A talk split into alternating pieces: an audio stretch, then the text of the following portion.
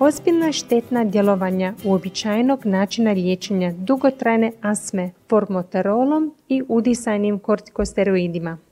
Dobar dan, ja sam doktorica Irena Zakarije Grković, suvoditeljica Hrvatskog kokrena. Većina kokren susadnih pregleda nastoji istražiti korisnost i štetnost određenih mjera, ali složenost istraživanja o štetnim učincima određenih načina liječenja znači da je nekoliko pregleda posvećeno samo mogućim štetnim učincima.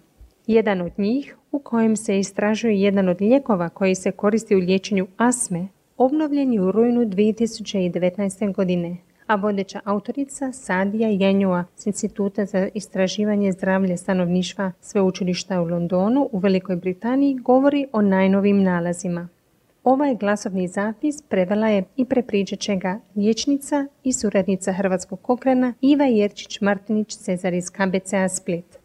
Uobičajeno liječenje oboljelih od astme je udisanje malih količina kortikosteroida. Ukoliko to nije dovoljno učinkovito, mnoge smjernice preporučuju dodavanje beta-agonista dugotrajnog djelovanja. U ovom sustavnom pregledu proučava se jedan iz skupine navedenih lijekova, formoterol, Beta-agonisti dugotrajnog djelovanja poput formoterola imaju prednost duljeg trajanja djelovanja od kratkotrajnog djelovanja beta-agonista, što znači da ih se može uzimati dva puta dnevno i koristiti zajedno s udisanim steroidima za redovito održavanje osoba s trajnim astmatskim tegobama. Međutim, postojala je određena bojazan oko upotrebe beta-agonista dugotrajnog djelovanja kao dugoročnog načina održavanja jer mogu prekrivati značajke pogoršanja astme što bi moglo odgoditi liječenje ozbiljnih pogoršanja i povećati bojazan o smrti povezane s astmom. Dugoročna upotreba beta-agonista dugotrajnog djelovanja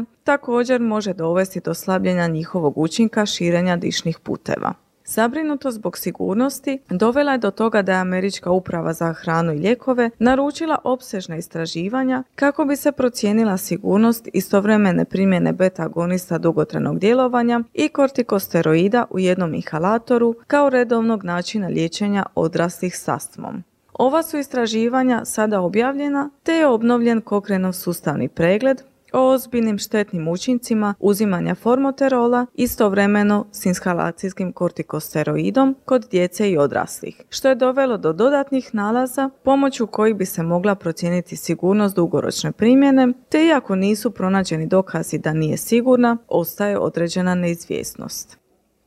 Nakon nedavnih istraživanja, Američka uprava za hranu i lijekove uklonila je crni trokut iz svojih smjernica o primjeni beta-agonista dugotrajnog djelovanja, pokazujući da smatraju dugoročnu upotrebu beta-agonista dugotrajnog djelovanja sa inhalacijskim steroidom sigurnom. Gledajući dokaze iz istraživanja, autori nisu pronašli dugoročne sigurnosne štetnosti, kao što je povećana bojazan od umiranja od posljedica astme, kada se nalazi novih istraživanja spajaju s podacima iz ranijih istraživanja koja su već bila u inačici Kokrenovog sustavnog pregleda iz 2017. godine.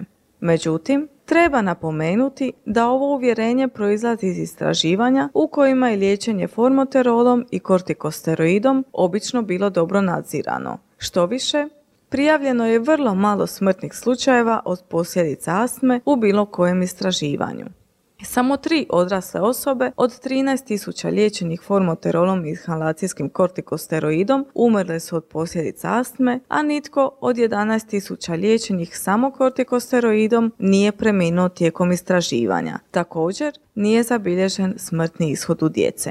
Dakle, Čak i uz dokaze iz opsežnih novih istraživanja, vrlo mali broj smrtnih slučajeva ne dopušta nam da sa sigurnošću utvrdimo da ne postoji dodatna bojazan kada se formoterol daje redovito istovremeno s inhalacijskim kortikosteroidom.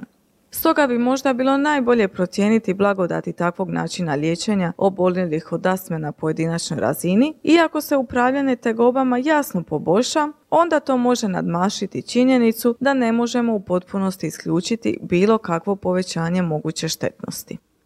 Želite li saznati više o opsežnim istraživanjima dodanima obnovljenom Kokrnovom sustavnom pregledu i svim podacima o sigurnosti koji su sada dostupni, otiđite na mrežne stranice Cochrane knjižnice cochranelibrary.com i u trašnicu unesite štetni učinci pomoterola kako biste ga pronašli.